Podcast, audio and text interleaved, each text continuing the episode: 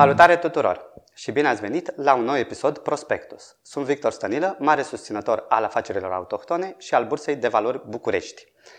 Invitatul acestui episod al Prospectus este Vlad Popescu, director general și cel mai mare acționar al Norofert Group, principalul producător de inputuri agricole pentru uh, agricultură. Noroferte sa este și prima companie românească din agribusiness care a venit la bursă pentru a-și finanța creșterea. În iulie 2019, compania a finalizat cu succes un plasament de acțiuni care i-a adus în numai 8 ore 7,12 milioane de lei. A urmat în ianuarie 2020 primul plasament privat pentru obligațiuni corporative. În urma acestuia a acumulat de la investitori 11,5 milioane de lei. Ulterior, în martie 2020, acțiunile Nurofert au fost listate pe piața Aero a Bursei de Valori București, iar trei luni mai târziu au fost listate și obligațiunile. Compania este pe un puternic trend ascendent.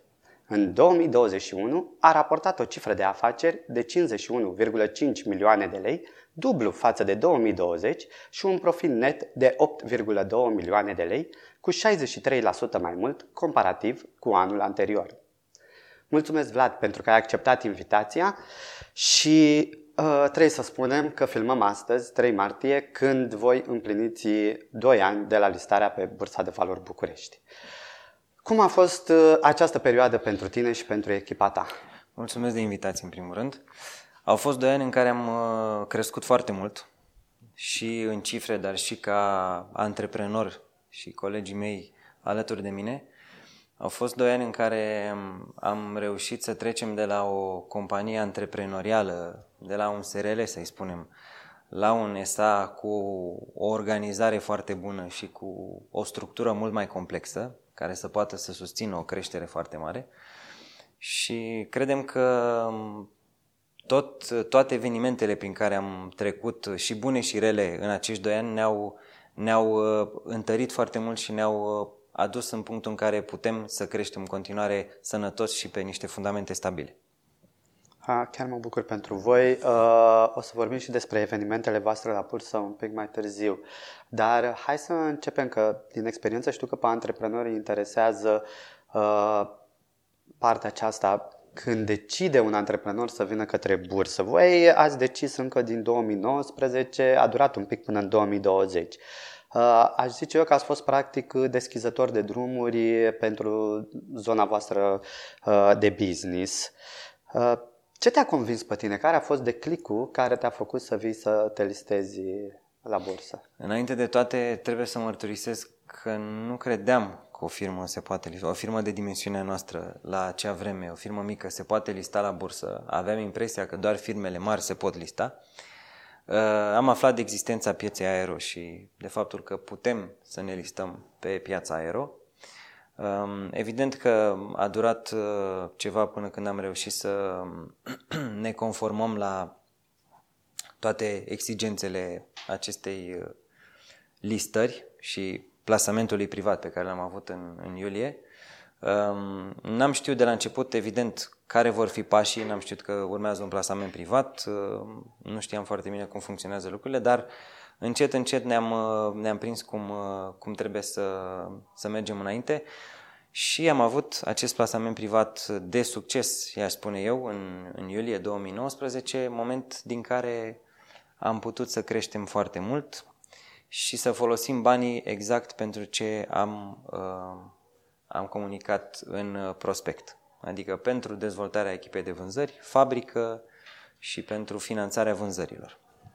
Dar nu te-ai temut, nu te-a speriat ideea de bursă, ideea de transparență? De, M-a speriat nu știu, foarte mult. Sau ce te-a speriat cel mai mult înainte să, înainte să faci pasul ăsta? Cred că bă, Atu- devine foarte dificil momentul din, de trecere din, de la SRL la, la SA pentru că devine public totul Uh, clar trebuie să fii transparent și firma pe care tu ai creat-o trebuie să o deschizi către publicul larg, să comunici tot și să și bine și rău, evident. Uh, trebuie să ieși în față să vorbești foarte mult și să-ți, uh, cum, să-ți vinzi modelul de business către investitori. Și asta a fost o schimbare foarte mare pentru mine, pentru că, evident, din postura de SRL nu prea ai ocazia să vorbești uh, pe la televizor sau prin emisiuni. Așadar, uh, aș spune că primul șoc, să-i spunem așa, este faptul că totul devine public. Nu? Compania, tu, ce spui și ce scrii și ce emiți pe piață. Dar ideea de bursă te-a speriat? Ideea de bursă nu m-a speriat pentru că am reușit să mă conving destul de repede că e singura cale prin care să crești uh, și să-ți duci modelul de business mai departe, păstrându-ți o independență, să-i spunem așa, și păstrându-ți posibilitatea de a duce modelul de business așa cum l-ai gândit inițial mai departe. Versus un fond de investiții, de exemplu, unde cu siguranță independența ar fi un pic uh, îngrădită. Așadar, bursa nu m-a speriat, m-a entuziasmat foarte mult uh, ideea de a intra pe bursă și în continuare, iată, la 2 ani de la listare, spun că este cel mai important pas pe care l-am făcut. Chiar fac un sondaj printre antreprenorii pe care i-am chestionat. Tranzacționai înainte de a decide să lipsitezi compania sau ai avut contact? Bine, cred cel mai ușor e pentru antreprenorii care au avut contact din perspectiva de investitor. Asta vreau de fapt să-mi spui. Cu atât mai mare a fost șocul intrării pe bursă pentru că nu eram nici investitor pe bursă și nu aveam nicio legătură cu piața de capital. Așadar am devenit și emitent și investitor de retail uh, în același timp. Oh, asta, asta e o veste bună. Cred că ești primul antreprenor pe care l-am chestionat și care nu, chiar nu a tranzacționat înainte și n-a, n-a avut legătură cu piața. Și mă bucur că ți-ai înfrânt, ți-ai înfrânt aceste temeri și că ai reușit să mergi mai departe. Uh, voi ați finalizat cu succes prima uh, emisiune de acțiuni, uh, dar și pe cea de obligațiuni. Care a fost strategia uh, să le stabiliți? Acțiuni, obligațiuni? Cum ați ales între ele? Care să fie prima? Evident, uh, după plasamentul privat am anunțat și intenția de listare, cum era normal. Um, dar uh, între timp să spunem că ne-am mișcat mai repede cu obligațiunile, obligațiuni pe care le-am folosit conform prospectului pentru finanțarea creșterii. Suntem într-un domeniu în care termenele de plată sunt la 300 de zile, la 270 de zile și atunci nevoia de capital este foarte mare și finanțările pe care le oferim fermierilor trebuie să vină de undeva și am ales o emisiune de obligațiuni. Um, imediat după, după încheierea cu succes a emisiunii de obligațiuni am mers la tranzacționare pe 3 martie 2020. Deci am avut un, un delay de câteva luni între cele două. Spuneai astăzi că în acești doi ani ați reușit să creșteți cel mai mult echipa. Dacă am reținut eu corect din conferința de presă, ai spus că șap- la început erați șapte persoane. Acum sunteți mult mai mulți. Eram aveți 17 un persoane. 17, uh, okay. Cu tot cu fabrica pe care o aveam atunci. Acum suntem în jur de 58 de, de persoane. Evident, echipa va crește pentru că trebuie să susțină creșterea companiei. Um, și da, chiar și lucrul acesta este un, să-i spunem, un șoc, pentru că trebuie să reziști unei creșteri uh, a organizației uh, și financiar, dar și din punct de vedere al organizării interne și al fluxurilor de, de lucru. Trebuie să ai proceduri foarte bine stabilite și uh, să te folosești și de toate uh, soluțiile de software și CRM și uh, ERP Până acum, eu zic că ne-am descurcat să creăm o echipă foarte bună și foarte profesionistă cu care trecem peste niște sezoane agricole foarte bune. Și creșterea echipei s-a văzut inclusiv în schimbarea modelului uh, și anume voi uh, sunteți una dintre companiile de pe Aero care aveți Consiliul de Administrație. Uh, care e rolul fiecăruia dintre voi? E mai ușor să fie Consiliul de Administrație? Cred că am dorit de la început să am Consiliul de Administrație și gândul meu în legătură cu rolul Consiliului de Administrație e următorul. E foarte bine să ai un loc în care să ți se invalideze ideile care pot fi greșite, să n-ajungi să le pui în practică și să te coste foarte mult greșeala. Asta ar fi un prim, un prim lucru. Doi, e foarte bine să ai în Consiliul de Administrație oameni care sunt din afara domeniului tău, în cazul ăsta de agribusiness, pentru că cu siguranță vor vedea cu alți ochi uh, orice plan sau orice direcție de dezvoltare. Uh, până acum, uh, Consiliul de Administrație pe care îl avem funcționează foarte bine și avem o legătură foarte strânsă, ne întâlnim foarte des să discutăm, mai ales în campanie. Avem întâlniri săptămânale um, și este un vector foarte, foarte important de creștere pentru companie. Este locul din care pleacă viziunea pe termen lung a companiei. Deci am putea spune că nu e doar uh, o cerință de guvernanță corporativă care trebuie bifată pentru că sunt uh, la bursă, ci chiar uh, se dovedește a fi un, un atu, ca să spun așa, chiar un loc... Este cu siguranță mult mai mult decât avantaj.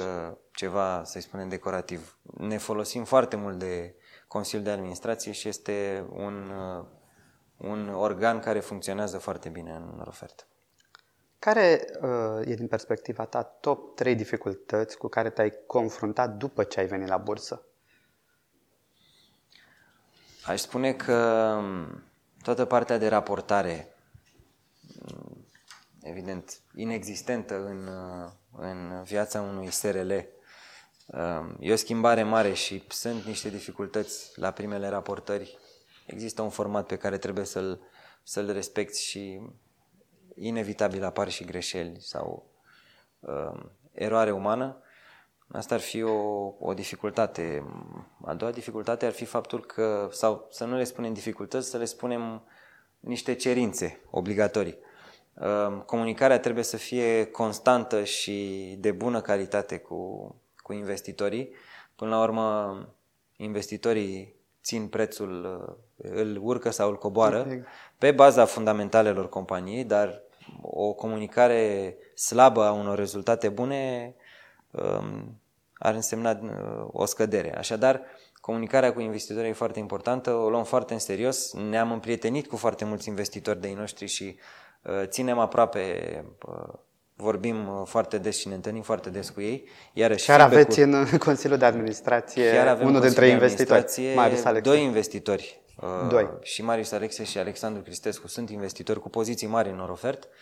Așadar, uh, iată că e bine să ai și investitori uh, sau măcar un investitor mare în Consiliul de Administrație pentru că noi credem foarte mult în alinierea intereselor. Dacă interesele companiei sunt aliniate cu interesele investitorilor, vom vedea doar creștere.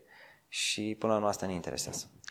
Și cel mai important, cred că pentru antreprenorii care se uită la noi, este uh, soluția. Care a fost soluția la aceste dificultăți? Hai să o luăm pe prima, cea cu raportările.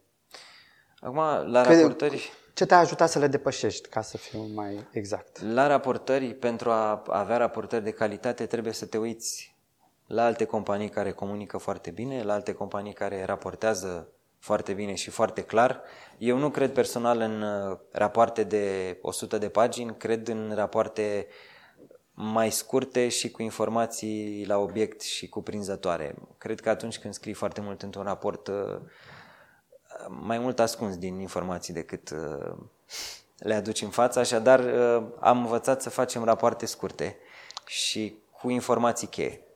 Da, într-adevăr, din experiența de 15 ani pot spune că modalitatea în care comunici cu investitorii uh, chiar se reflectă și în prețul de pe bursă. Asta nu înseamnă că trebuie să înveți să minți cu investitorii, ci trebuie să fii sincer cu ei și trebuie să uh, comunici la obiect. Adică, încă o chestie, nu trebuie să încerci să-i păcălești, din punctul meu de vedere. Cred că ori... Că atunci ești penalizat și mai tare. Evident. E o greșeală capitală.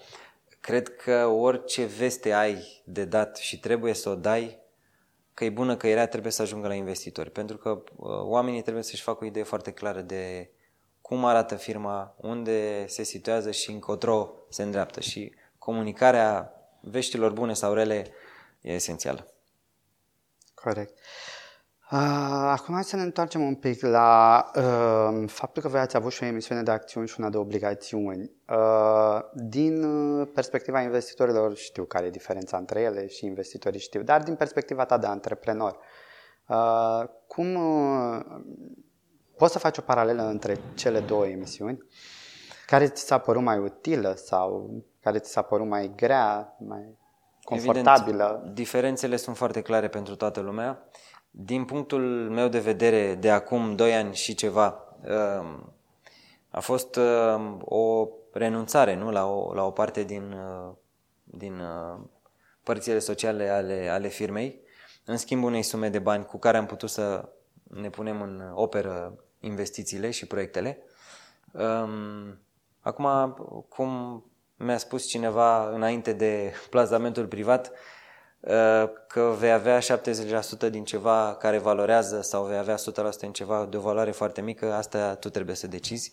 Deci, cu siguranță, faptul că renunți la părți sociale din firmă, dar reușești să crești mult, foarte mult valoarea firmei cu acea investiție, cred că va cântări foarte mult pe viitor și se vede în, în cotație. Pe de altă parte, avem obligațiunile care uh, negarantate cu dobândă 8,75 în lei, pe care le-am luat. Evident că orice antreprenor care vine pe piața de capital și vrea să acceseze obligațiuni, sfatul meu sau gândul nostru în Consiliul de Administrație este că obligațiunile trebuie să meargă către investiții care vor genera plus valoare și nu către cheltuieli operaționale, către salarii, către furnizori, pentru că nu e un stil de, um, de business sănătos. Așadar, când iei obligațiuni, trebuie să știi foarte clar ce faci cu ele, trebuie să le direcționezi către investiții, trebuie să iei în calcul și dobânda care nu este mică și care se plătește de două ori pe an sau de trei ori pe an. Um, și trebuie să incluzi chestiunea asta în cash flow-ul companiei. Ce uh, crezi că a atras investitorii în, să investească în Norofert ca să inclui și acțiunile și obligațiunile? Cred că am avut uh, un, uh, un proiect foarte bun de la început pe care l-am comunicat. Am arătat foarte clar unde vrem să ajungem. Um, și cu construcția fabricii și cu extinderea în România, dar și în afară. Și faptul că doi ani mai târziu, uitându-ne înapoi, am uh, reușit să îndeplinim acele, acele dorințe pe care le aveam și acele proiecte pe care le-am, le-am uh, arătat investitorilor, uh, mă bucură foarte mult și cu siguranță căpătăm încredere de la investitori că și următoarele potențiale emisiuni de obligațiuni um, vor fi direcționate către investiții profitabile. E un avantaj că la obligațiuni că restitui banii mai târziu față de credit? Sau modalitatea asta? Cred că la obligațiuni trebuie foarte bine avut în vedere modelul de business. Dacă ai un model de business care îți permite să duci aceste, această dobândă da, pe care o plătești anual um, și să plătești principalul la final sau să refinanțezi cum fac unele companii, uh, obligațiunile au sens. Dintr-un punct de vedere, da, este mai ușor să plătești doar dobânda și la final să, să plătești principalul, dar tot ce faci și toate investițiile pe care le faci trebuie să genereze cash pentru plata principalului la final. Corect. Uh, din, uh, experien- din experiența altor uh, episoade ale podcastului, uh, am constatat pe la antreprenor că procesul de listare le-a adus unele surprize. Ai avut parte de surprize? Am avut parte de surprize pentru că am pășit în necunoscut, să spun așa. Uh, trebuie schimbat actul constitutiv, trebuie să te transformi în ESA. Sunt uh, niște, uh, nu le spune piedici, dar dificultăți birocratice peste care trebuie să trecem și pe care dacă le putem ușura ar fi perfect. Um, dar da, sunt niște pași de făcut în momentul acela în care treci de la SRL la ESA. Spuneai de dificultăți birocratice. Uh, crezi că bursa sau HSF-ul uh, ar putea face ceva să mai debirocratizeze? Vezi un alt flow al... Uh, nu văd, o, nu văd totuși piedici prea mari în, în, calea investi- în calea antreprenorilor. Poate un ghid al începătorului ar funcționa destul de bine în care să vadă un potențial emitent uh, care sunt exact pașii de făcut uh, pentru intrarea pe bursă. Dar um, în ceea ce privește bursa și ASF-ul, um, n-am avut, nu acolo am avut uh, greutățile. Acolo lucrurile s-au mișcat repede și am putut să mergem înainte. Există vreo decizie pe care ai luat-o în perioada asta și crezi că a ajutat pozitiv evoluția voastră la bursă? S-a, a inf- și a influențat semnificativ? Cred că au fost mai multe decizii. Poți oferi câteva exemple? Avem Sau... clar și fundamental construcția fabricii din Filipești și de Pădure, unde am tot mărit și am, am uh, lucrat pe, pe fluxul de, de producție să mărim producția, să creștem calitatea produselor și să avem o gamă mai mare de produse. Cred că un alt pas pe care l-am făcut și uh, este important în uh, gândirea pe termen mediu și lung a companiei este achiziția fermei din Zimnicea, cele 1000 de hectare. Uh, e o linie nouă de business pentru noi, dar este complementară cu, cu core business-ul, cu producția de inputuri ecologice, fiind certificat ecologic terenul de acolo. Așadar, um, spun că am făcut câțiva pași care probabil că au făcut uh, prețul să se ducă în sus. Există ceva ce ai făcut diferit? Te-am întrebat de decizii bune, acum te întreb de decizii da. proaste. Uh, știe toată lumea, am avut un audit mai puțin fericit anul trecut. Probabil că um, trebuie un potențial emitent să aleagă un auditor cu experiență pe piața de capital și care înțelege mecanismele pieței de capital, care înțelege un calendar financiar. Um, asta e un lucru de luat în calcul. Asta ar fi un sfat pentru antreprenori. Da. Mai ai alt sfat pentru un antreprenor care vrea să vină la bursă? Să se pregătească să fie transparent, să se pregătească să lucreze foarte bine la comunicare și rapoartele trebuie să fie clare, cuprinzătoare și cât mai lipsite de balast. Corect. Um, ce înseamnă bursa pentru Norofert? Acum, la 2 ani de la listare.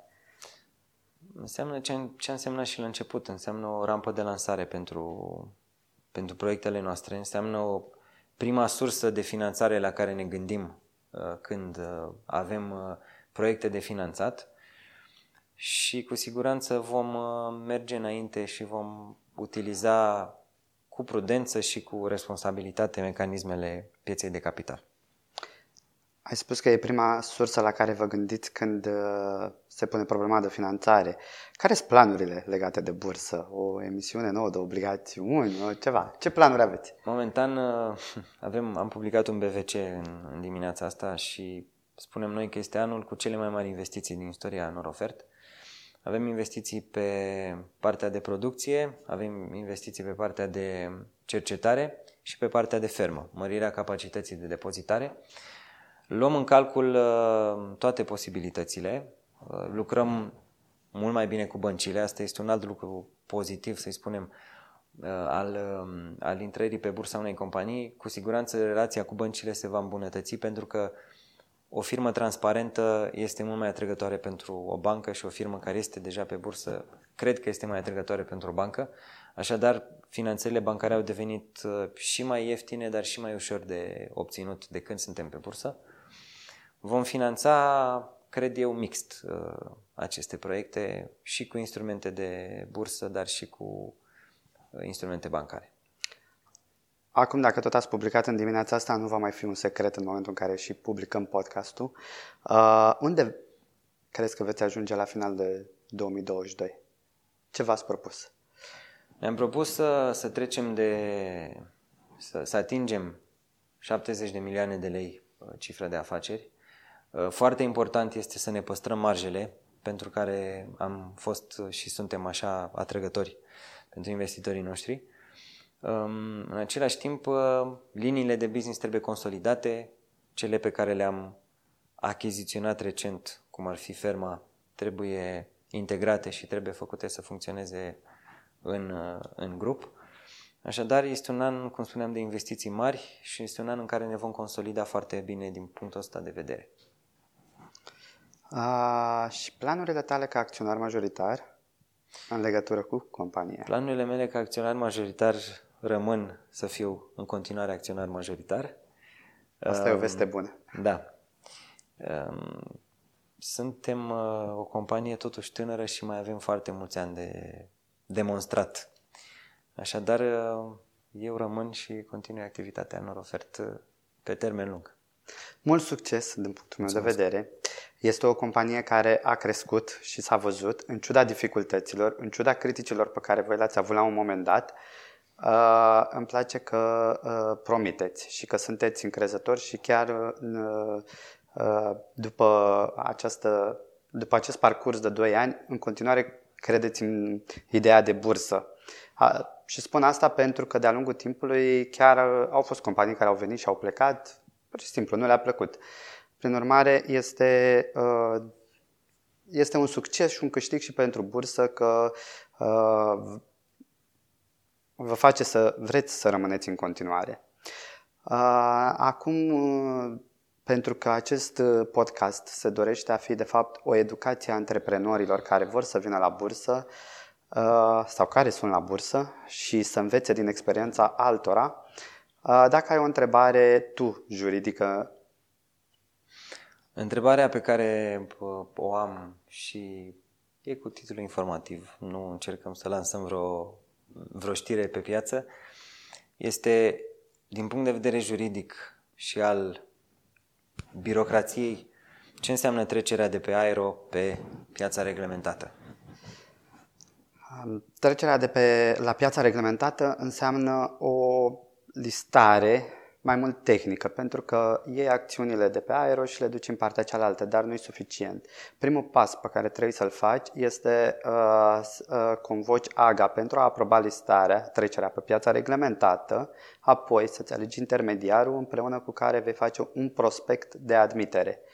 Trecerea pe piața reglementată nu trebuie să fie însoțită de uh, ofertă publică. Asta nu înseamnă că n-ar fi posibil, dar nu niciuna dintre companiile care au făcut pasul către piața reglementată nu au făcut o ofertă publică.